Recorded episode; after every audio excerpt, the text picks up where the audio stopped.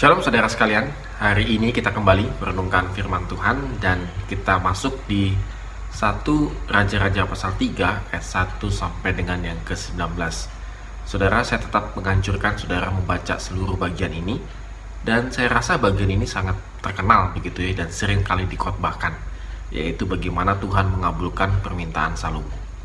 Saudara, kalau kita membeli HP, barang elektronik ataupun laptop dan lain sebagainya, biasanya kita tidak hanya tertarik dengan harganya atau barang yang kita incar begitu, tetapi juga salesnya biasanya menawarkan bonus-bonusnya. Misalnya mendapatkan tempered glass bagi yang HP, mendapatkan casing, kalau yang laptop dia mendapatkan tas dan lain sebagainya. Terkadang kita akhirnya tertarik membeli barang itu, padahal kita sebenarnya ingin membeli yang lainnya. Tetapi karena bonusnya itu banyak, maka kita mau membelinya. Saudara demikian juga dengan Salomo. Ketika dia mempersembahkan korban, lalu dia bermimpi bertemu Tuhan. Kalimat Tuhan sederhana sekali pada mimpinya. Di ayat yang kelima, mintalah apa yang hendak kuberikan kepadamu. Saudara ini yang yang menyuruh ini adalah Tuhan. Artinya apa pun yang kita minta pasti Tuhan mengabulkannya. Dan saya yakin percaya kalau kita ditawari hal demikian, maka dalam pikiran kita yang muncul adalah ingin umur panjang, yaitu ingin hidup forever, selama-lamanya. Ingin kekayaan berlimpah-limpah, harta yang tidak akan habis-habisnya. Dan yang ketiga adalah ingin kejayaan. Jadi kalau dibilang nyawa musuh, itu artinya kejayaan. Bukankah pada saat ini manusia mencari hal ini, yaitu hidup selama-lamanya dengan melakukan treatment, perawatan, dan lain sebagainya, Sebenarnya manusia itu ingin hidup lebih panjang lagi.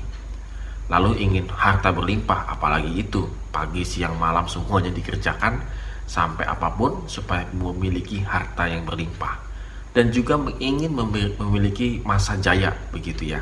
Makanya tidak heran kalau saudara-saudara lihat di pinggir jalan begitu ada toko bangunan PD Jaya selamanya misalnya gitu ya supaya berharap berjaya selama-lamanya usahanya.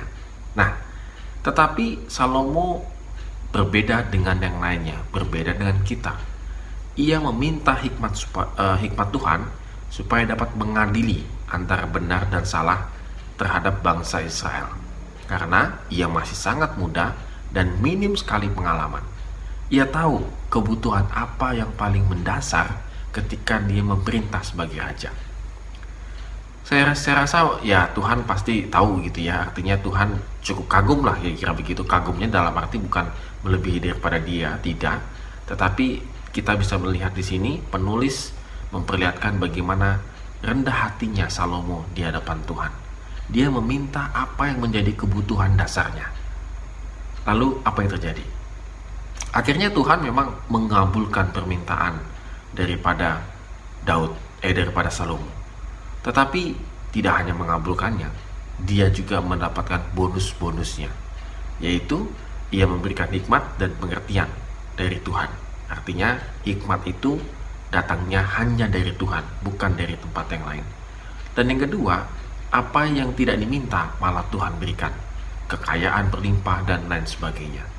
Dan juga satu hal yang penting, jika Salomo tetap mengikuti perintah Tuhan, maka ia akan berumur panjang. Jadi apa yang dicari dunia ini itu plus-plusnya ketika Salomo meminta hikmat daripada Tuhan. Saudara demikian juga dengan kita, saudara. Saudara kadang-kadang kita berdoa kepada Tuhan itu dan meminta kepada Tuhan itu dengan agak memaksa. Seringkali saya mendengar ada orang yang memiliki satu pemahaman bahwa kita harus mengklaim janji Tuhan. Bahwa janji Tuhan itu setia dan amin. Sehingga apa pun yang kita minta berdasarkan klaiman janji Tuhan pasti Tuhan berikan. Nah, saya agak khawatir kalau sudah pasti Tuhan berikan, taunya tidak Tuhan berikan, agak menjadi bermasalah e, terhadap doa-doa seperti ini. Jadi, apa yang kita minta dalam doa? Yaitu kebutuhan yang paling mendasar yang kita butuhkan. Kalau kita memintanya dengan rendah hati, maka Tuhan akan memberikan bonus plus-plus yang lainnya. Oleh karena itu, saudara sekarang mari kita renungkan firman Tuhan pada hari ini. Apakah kita sudah meminta yang paling dasar daripada kebutuhan kita, yang paling urgent daripada kebutuhan kita kepada Tuhan? Kalau kita terkadang memintanya berlebih-lebihan, Tuhan tidak berikan. Tetapi kalau kita memberi meminta yang paling dasar, yang paling urgent, maka Tuhan memberikan plus-plusnya juga, bonus-bonus yang lain juga. Amin.